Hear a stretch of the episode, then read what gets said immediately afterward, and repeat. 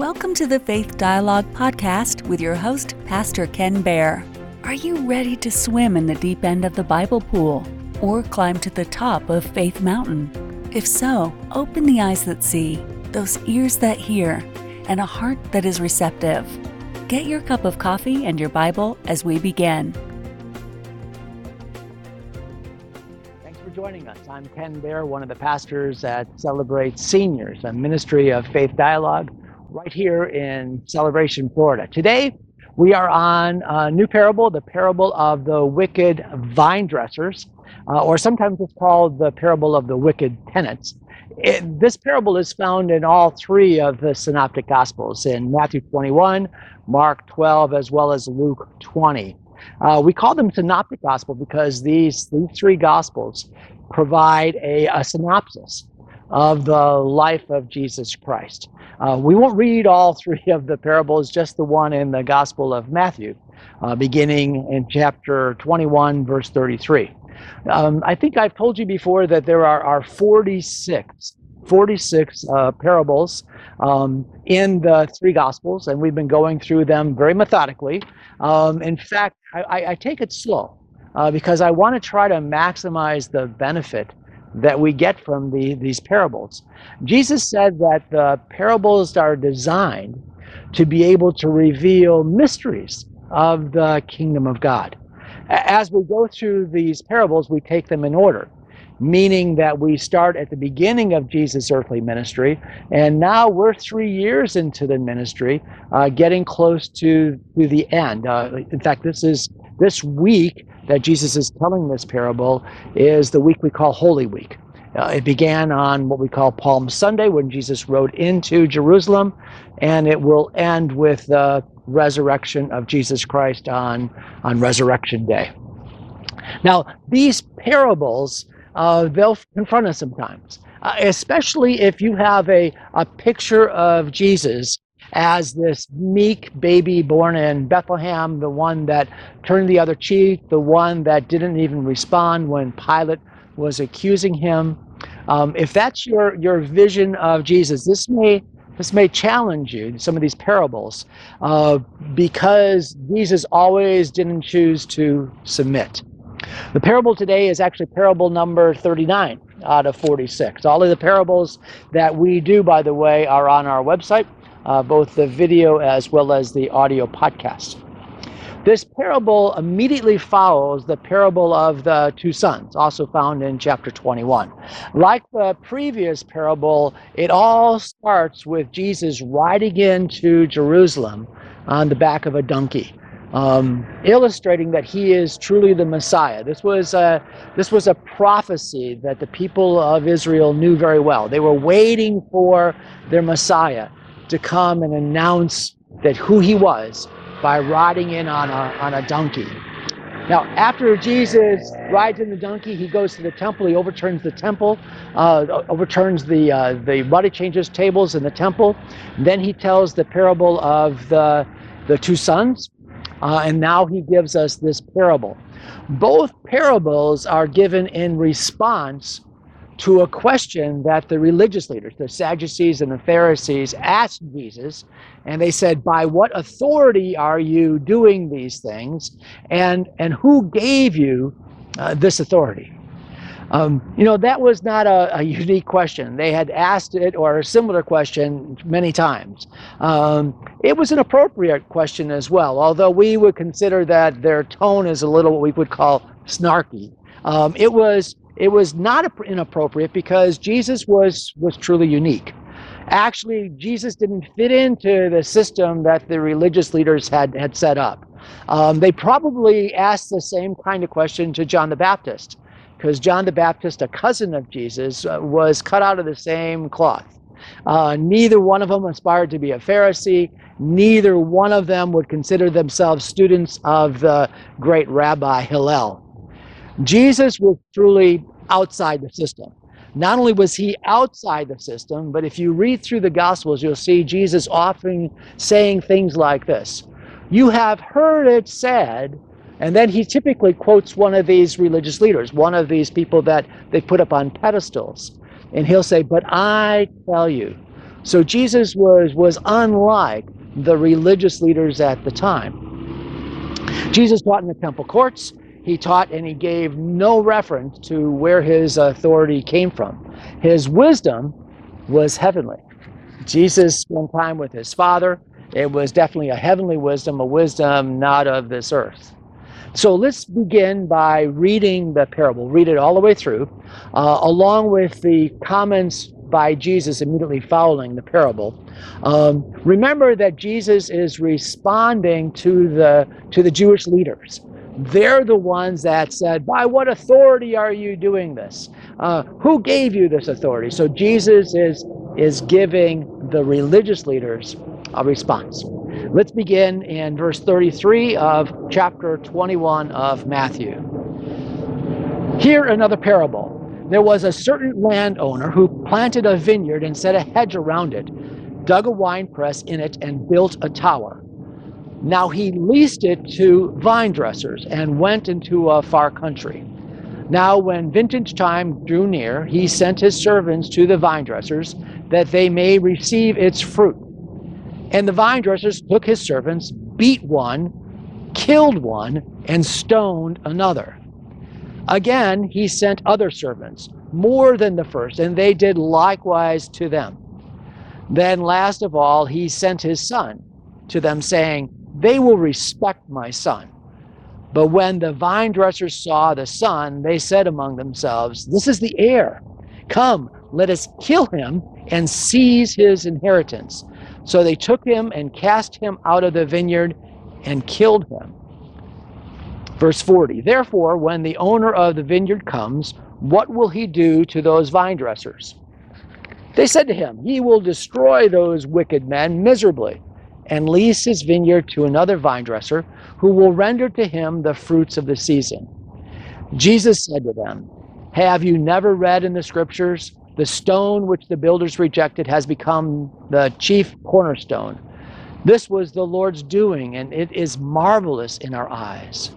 Therefore, I say to you, the kingdom of God will be taken away from you and given to a nation bearing the fruits of it.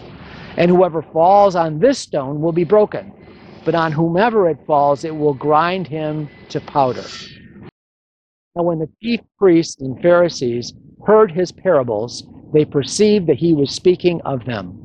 But when they sought to lay hands on him, they feared the multitudes, because they took him for a prophet. Begin to unpack this parable. We'll see that in this, this is a very full parable uh, with lots of history and lots of characterization. It, it may be difficult to understand because we see that in God's vineyard, uh, the owner of the vineyard ends up destroying uh, the wicked vine dressers. So let's begin with uh, the most obvious thing in the parable. Jesus is talking about God's vineyard. The story begins by Jesus speaking about a landowner who planted a vineyard. Then the landowner did three things. First, he set a hedge around it. He built a wall, a fence, likely from a combination of brushes or plants, along with likely some stone walls and also probably a gate uh, that would keep animals and thieves away from the from the vineyard. Secondly, he, he dug a wine press in it. Now, wine presses are mentioned often in the Bible. The word here is that's used normally translated as as wine press is actually just it could be a vat. Um, all kinds of fruit trees as well as vines are planted in vineyards. Uh, fig trees, pomegranates, apple, pear, apricot, peaches, and of course grapes. Archaeologists believe that at the time of Jesus, most wine presses included an upper vat where the grapes or other fruits would be crushed, and then a lower vat where the, the juice would be collected. The third thing he did was he, he built a tower. Uh, this tower would guard and protect the vineyard from thieves. Uh, the towers would be made out of stone and actually have a, on the top likely a hut made out of out of wood where the family would live and also from this elevated perch they'd be able to watch over the entire vineyard uh, while fenced uh, and the fences would often um, keep away uh, the various animals and, and thieves. Now why is jesus going to all this this detail? Well, for, for while this every parable doesn't have a, a deep spiritual meaning or metaphorical metaphorical um, piece corresponding uh, to every element of the parable, uh, this parable is is full of them, full of them. First, we're told with all this specificity that the vineyard uh, was well laid out. Uh, it was the landowner that commissioned or even perhaps worked or labored in the vineyard in order to provide these, these three things the, the hedge, the winepress, and the tower. Um, this landowner was not careless or reckless in asking vine dressers to be able to produce fruit from a vineyard uh, that wouldn't be able to produce a harvest. Uh, it was if there was no fruit, uh, from these vines, these vine dressers would not be able to blame the landowner, since the landowner had already provided all of the things that were necessary for success, for a, a fruitful harvest. So we identify that this is this is God's vineyard. Uh, you know, Israel is often referred to in the scriptures as a vineyard, and there's actually a very close parallel between this entire parable and something that Isaiah, the prophet Isaiah, said back 700 years earlier. I, in chapter 5 of Isaiah, it says, The vineyard of the Lord Almighty is the nation of Israel, and the people of Judah are the vines he delighted in. Um, as I was planning to discuss the parable today, I, I kind of made a mental note let's not add too much other scripture into the parable because the, the parable actually has a, a lot to say. However, this chapter 5 of Isaiah is, is so interesting. I, have got to read it a, a, little bit to you. Um, I read you verses 1 and 2. Let me, let me pick up in verse 3. He built a watchtower in it and cut out a wine press as well. Then he looked for a crop of good grapes. Sounding familiar, doesn't it? But it yielded only bad fruit. Now, you dwellers in Jerusalem and the people of Judah, judge between me and my vineyard. What more could have I done for the vineyard that I have not already done? When I looked for good grapes, why did it yield only bad? Now I will tell you what I am going to do to my vineyard. I will take away its hedge and it will be destroyed. I will break down its wall. It'll be trampled. I will make it a wasteland, neither pruned nor cultivated, and briars and thorns will go there, grow there. So this is Isaiah, the prophet Isaiah. And we see very clearly that Jesus is referring to both the nation of Israel as well as the people of Israel. Isaiah chapter 5 is a, is a prophecy, a well known prophecy in the Bible. You see, Isaiah, as I said, lived 700 years before Jesus. These verses about the vineyard becoming a wasteland is acknowledged as a prophecy of the destruction of both Jerusalem and Israel. Uh, Israel in the hands of Assyria in 722, and then Judah following it in 605 BC by King Nebuchadnezzar of, of Babylon. However, by 500 BC, just uh, 120, 150 years later, we have the history of the Jews returning after Cyrus conquers Babylon and gives them the okay to rebuild Jerusalem. And we have the stories of Zerubbabel and Ezra and Nehemiah who, who rebuild the temple, the walls, and, and Jerusalem proper. So since 500 BC, the Jewish people have been living in, in relative peace and safety. Now, they've been conquered by the Greeks, as most of the known world was, and then they were conquered by the Romans as well, but they are still living in Jerusalem. They still have their religious system intact, and they still have their temple. However, this parallel of Jesus is this parable is also a prophecy.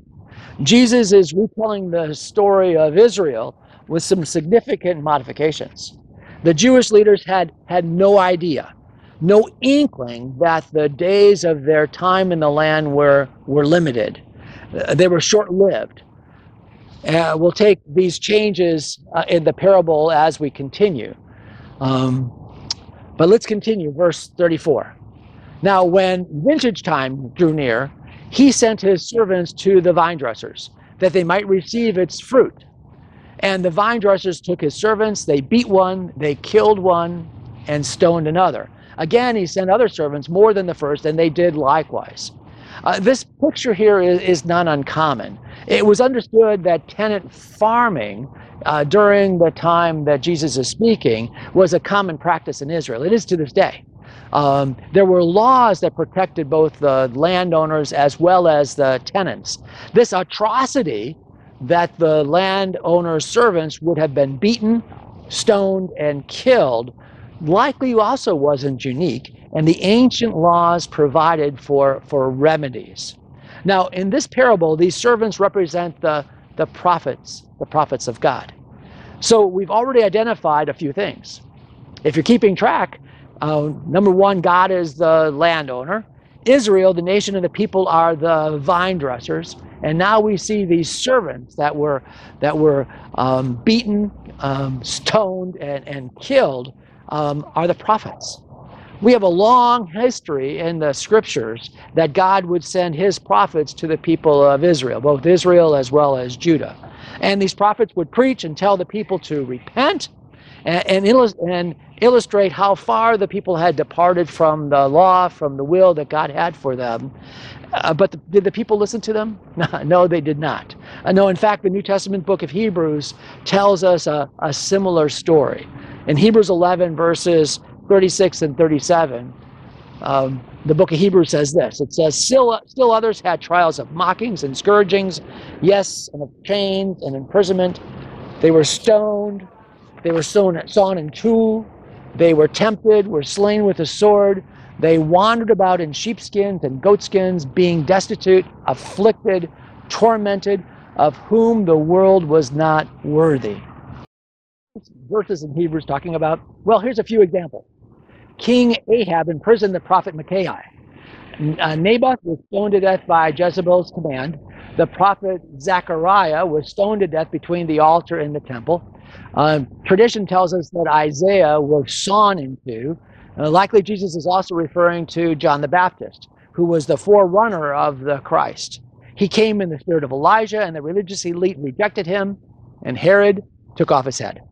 Just like the parable, God had sent servants, the prophets, to the people of Israel and Judah, uh, the vine dressers. They told the people to take care, to, to produce good fruit. But these servants, the prophets, were persecuted and they were killed. In the parable, the landowner sees no purpose in sending any more servants, so he decides to send his son. Verse 37. Then, last of all, he sent his son, saying, They'll respect my son. But when the vine dressers saw the son, they said among themselves, This is the heir. Come, let us kill him and seize his inheritance. So they took him and cast him out of the vineyard, and they killed him. You know, so far we've seen God the Father as the landowner, the people and the nation uh, of Israel as the vine dressers. John the Baptist and the other prophets represented the servants, and now we see a very clear reference to Jesus, the only Son of God in this parable.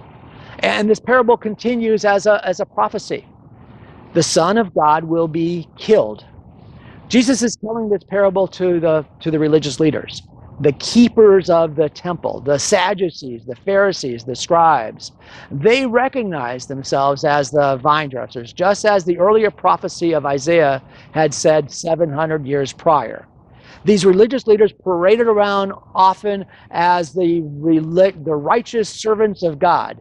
But not only were they, they often were corrupt, but they missed it they missed the main event. The Messiah had come and they had, had failed to acknowledge who Jesus truly was. The Messiah had come and they rejected him. At this very moment, they were planning on getting rid of him, getting rid of him once and for all. Uh, a number of times they tried to trap him, uh, but they had failed. Uh, they, they, they, will find worthless men uh, to, and pay them money to give a, a false testimony about Jesus. This, this very week, this very week, Jesus would be would be crucified on Golgotha. Note that in this parable, the, the vine dressers thought they could kill the son and inherit the land. Uh, if, if you kill the son and there's no other heirs, then that may be possible. which means that the son that the landowner sent was an only son, a, a dear son. And how truly valuable that is when we think that God sent his son, Jesus, to be able to, to die in our stead. You know, Jesus is prophesying his own death at the hands of these vine dressers, these religious leaders, just as their ancestors had persecuted and slain the prophets for hundreds of years. This next part in the parable is actually very interesting. Jesus then asked these religious leaders about the proper way to deal with those who, who killed the servants. I'll start reading again in verse 40. Therefore, when the owner of the vineyard comes, what will he do to those vine dressers? They said to him, He will destroy those wicked men miserably and lease his vineyard to other vine dressers who will render to him the fruits in their seasons. Jesus said to them, Have you ever read in the scriptures, the stone which the builders rejected has become the chief cornerstone? This was the Lord's doing, and it's marvelous in our eyes. Therefore, I say to you, the kingdom of God will be taken from you and given to a nation bearing the fruits of it. The landowner had provided very well for these tenants. He gave them every opportunity to be fruitful. The landowner was looking for a harvest.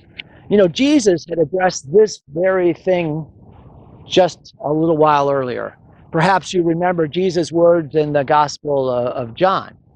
John chapter 4, Jesus says, You have a saying, it's still four months until harvest. I tell you, open your eyes and look at the fields. They are ripe for a harvest. Even now, the one who reaps draws a wage and harvests a crop for eternal life so that the sower and the reaper may be glad together. Thus, the saying, one sows and another reaps, is true. Uh, when we look closely at the use of the word vineyard in the parable, we realize that it represents something else. Uh, not just the nation of Israel. What else does it represent? It represents the kingdom of God. Uh, we see that. All we need to do is compare two verses uh, the main difference is the word vineyard is in verse 41, uh, but it's replaced by the expression the kingdom of God in verse 43. Uh, by the simple comparison, we see that this vineyard represents the, the entire kingdom of God. God is looking out beyond Israel, and he's now declaring the kingdom of God. The vineyard and the land, landowner planted in the parable is the kingdom of God. In verse 41, the vineyard is taken away from those who do not produce any fruit and given to, to those who, who do or who will. Then in verse 43, Jesus says the kingdom of God is taken away from those who do not produce its fruit and given to others who will. The two sentences express the same sentiment. And actually, what we see here is the exchange of tenants.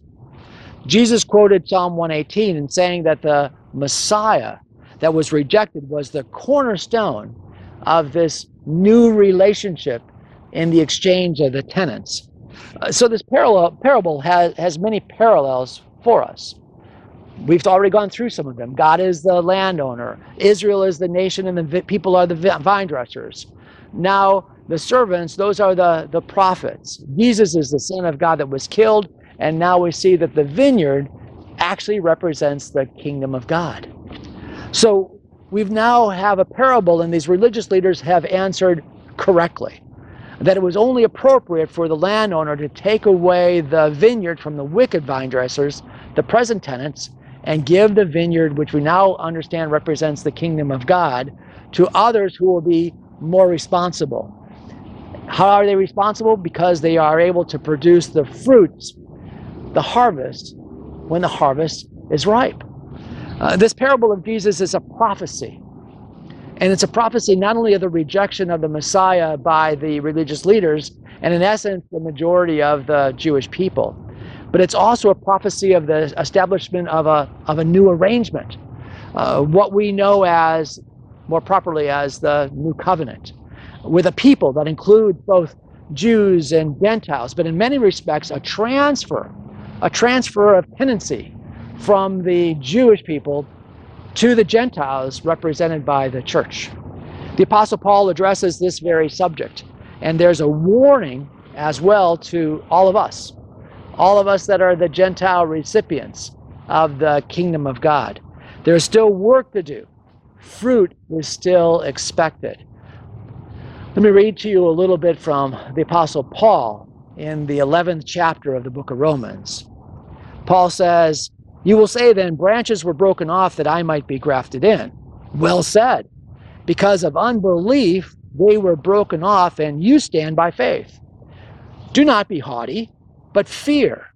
For if God did not spare the natural branches, he may not spare you either. Therefore, consider the goodness and severity of God on those who fell, severity, but towards you, goodness, if you continue in his goodness. Otherwise, you also will be cut off. And they also, if they do not continue in unbelief, will be grafted in. For God is able to graft them in again. For if you were cut out of the olive tree, which by, is wild by nature, and were grafted in contrary to nature into a cultivated olive tree, how much more will those who are natural branches be grafted into their own olive tree? Apostle Paul uh, makes it very clear that it's because of God's goodness, God's mercy and grace that we've been grafted in. Uh, we are now the vine dressers in the kingdom of God. But this ability, this comes with a responsibility. We need to be able to produce fruit, or we too are subject to being removed. Paul continues in the very next verse, this 11th chapter of Romans, and lets us know that there will be a time for the Jews, which continued to be God's chosen people. Verse 25, Paul says, For I didn't, do not desire, brethren, that you should be ignorant of this mystery, lest you should be wise in your own opinion. That blindness in part has happened to Israel until the fullness of the Gentiles has come in and so all Israel will be saved. You know, there are, there are some that claim that all the promises that God made to Israel uh, have been revoked, and that actually the church is the recipient of any of the blessings of God. But that's not at all what the scriptures teach us. God doesn't break his promises. And he made a promise with, with King David. Not only would the Messiah come from the line of David. But the Lord promised that he would establish the throne of David forever. The Apostle Paul said that there is a present blindness, in part, that has happened to Israel until what's called the fullness of the Gentiles. So we need to remember two things. First, uh, is that God is not done with Israel. There is a time coming when God's full attention will turn again back to the people of Israel and the land of Israel. Secondly, God is expecting the church, you and me, uh, his disciples, the people that are known or called by his name, he's calling us to be fruitful. If you're in the kingdom, you're actually in the same position as the tenants of the vineyard who were supposed to look after it and produce fruit that the master expected. This is actually what it means to be a Christian.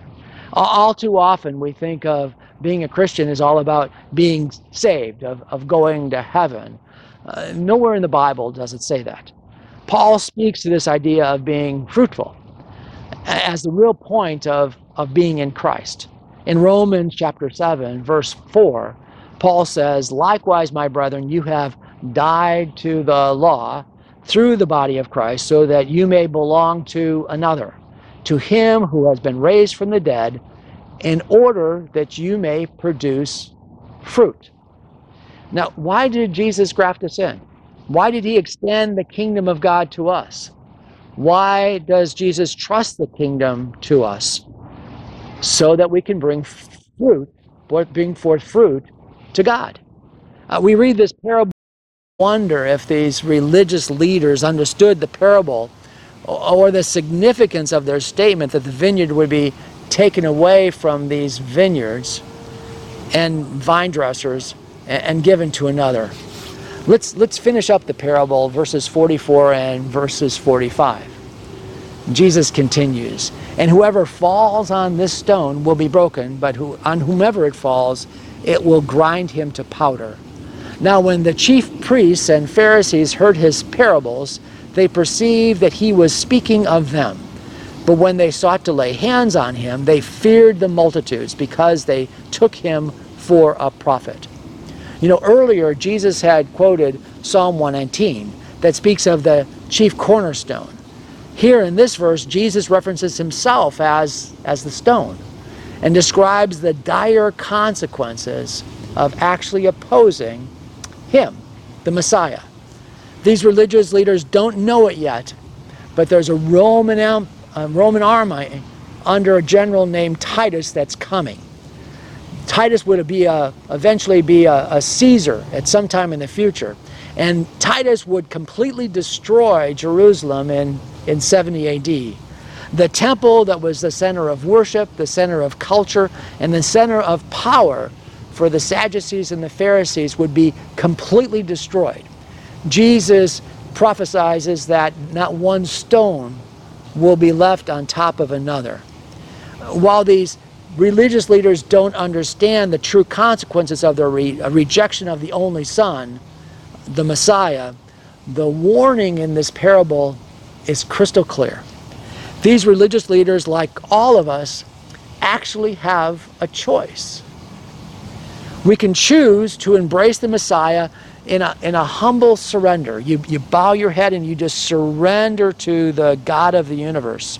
And you allow the Son of God to take his rightful lordship in your life. However, you can also stumble over the Messiah, this rock, and ultimately be broken, be ruined, and ultimately be judged. Finally, I want you to notice that instead of repenting, these religious leaders, they responded to Jesus in anger. The scripture says they sought to lay hands on him. You know, it, it, it's so sad when you think about it about these religious leaders who were in the very best position to understand who Jesus truly was. Uh, and, and they're the very ones that ultimately reject him and ultimately conspire to put him to death at the hands of their Roman leaders. You know, it's easy to fault these, these Jews, these religious, these Sadducees and these Pharisees, uh, and criticize their judgment. But remember, that can happen to any of us. Uh, like the vine dressers, they forgot there was a, a real owner, a, a landowner that had provided for them and placed them in the vineyard. Instead, what they had thought was that their religion, their position, what they believed to be true was the, was the most important. They had forgotten that they had a relationship with the landowner. And, and we said that the landowner was actually, was, was actually God. Don't ever allow your religion to replace your relationship with God. Jesus came to earth so that we may, may know God, have a relationship with God through him. Uh, this parable was told by Jesus during the week we know as, as Holy Week. It was during the very week that he spent his time uh, with his disciples and with his Father, and he prayed. It's recorded in John chapter 17. Jesus lifted up his eyes to heaven and he said, Father, your hour has come. Glorify your Son, that your Son may glorify you. Then he continues, he says, You granted him authority over all people, that he may give eternal life to all of those you have given to him. Now, this is eternal life, that they may know you, the only true God, and Jesus Christ, whom you have sent. My prayer today for you, uh, for all of us, is that we may know God, the one and only and true God, through and with Jesus Christ. Amen. Let me pray. Father God, I want to thank you, Lord, for this parable. This You've been listening this to Faith Dialogue parable with of- Pastor Ken Bear, recorded live at Celebrate Seniors, a ministry of faith dialogue. You can listen to or watch all of the recordings at Faith Dialogue by going to www.faithdialogue.org.